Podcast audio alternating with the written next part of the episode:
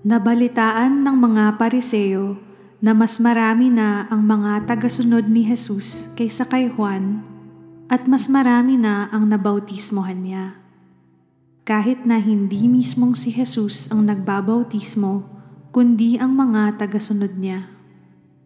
Nang malaman ni Jesus na nabalitaan ito ng mga pariseo, umalis siya sa Judea at bumalik sa Galilea. Para makabalik sa Galilea, kailangan niyang dumaan sa Samaria. Nang dumadaan na sila sa Samaria, dumating sila sa isang bayan na tinatawag na Sikar malapit sa lupaing ibinigay ni Jacob sa anak niyang si Jose. May balon doon na ginawa ni Jacob.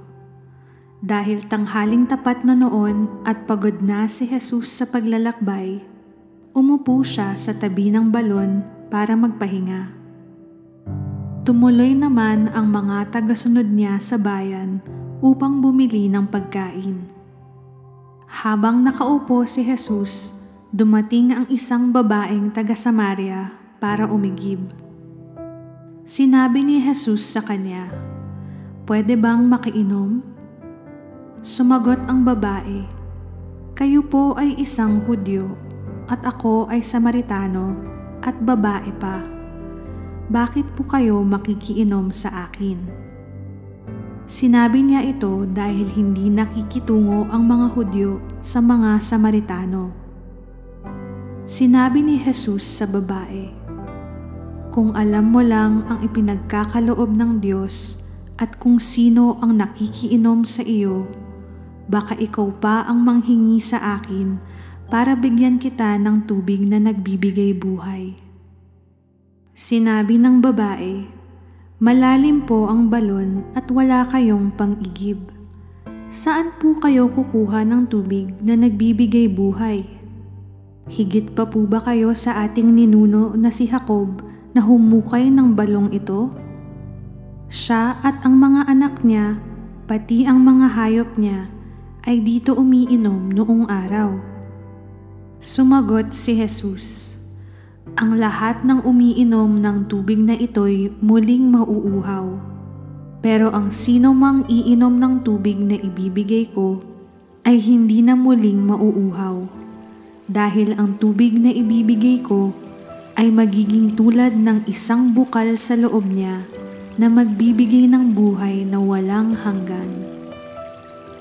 Sinabi ng babae, Bigyan niyo po ako ng tubig na sinasabi niyo upang hindi na ako muling mauhaw at hindi ko na kailangan pang pumarito para umigib. Sinabi sa kanya ni Jesus, Umuwi ka muna at isama mo rito ang iyong asawa. Wala po akong asawa, sagot ng babae. Sinabi sa kanya ni Jesus, Tama ang sinabi mo na wala kang asawa dahil lima na ang naging asawa mo at ang kinakasama mo ngayon ay hindi mo tunay na asawa. Nagsasabi ka nga ng totoo. Sumagot ang babae, Sa tingin ko, isa po kayong propeta. Ang aming mga ninuno ay sumamba sa Diyos sa bundok na ito, pero kayong mga Hudyo ay nagsasabi na sa Jerusalem lang dapat sumamba ang mga tao. Sinabi ni Jesus sa kanya, Maniwala ka sa akin, darating ang panahon na hindi na kayo sasamba sa Ama sa bundok na ito o sa Jerusalem. Kayo ng mga Samaritano ay hindi nakakakilala sa sinasamba ninyo. Ngunit kilala naming mga Hudyo ang aming sinasamba dahil sa pamamagitan namin ay ililigtas ng Diyos ang mga tao. Tandaan mo, darating ang panahon at narito na nga na ang mga tunay na sumasamba ay sasamba sa Ama sa Espiritu at katotohanan. Ganito ang uri ng mga sumasamba na hinahanap ng Ama.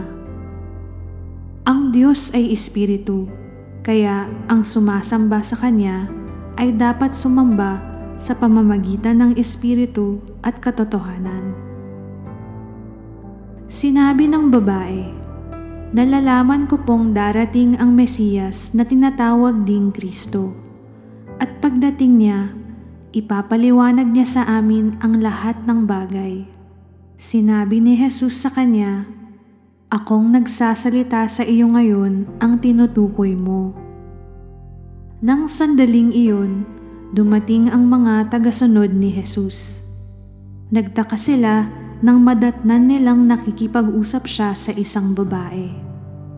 Pero wala ni isa man sa kanila ang nagtanong kung ano ang kailangan niya at hindi rin sila nagtanong kay Jesus kung bakit nakikipag-usap siya sa babae.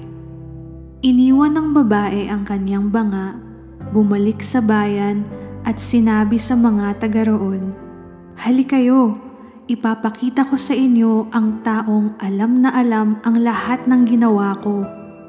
Maaaring siya na nga ang Kristo. Kaya pinuntahan ng mga tao si Jesus. Samantala, pinapakiusapan ng mga tagasunod niya si Jesus na kumain na. Pero sumagot si Jesus, May pagkain akong hindi ninyo alam.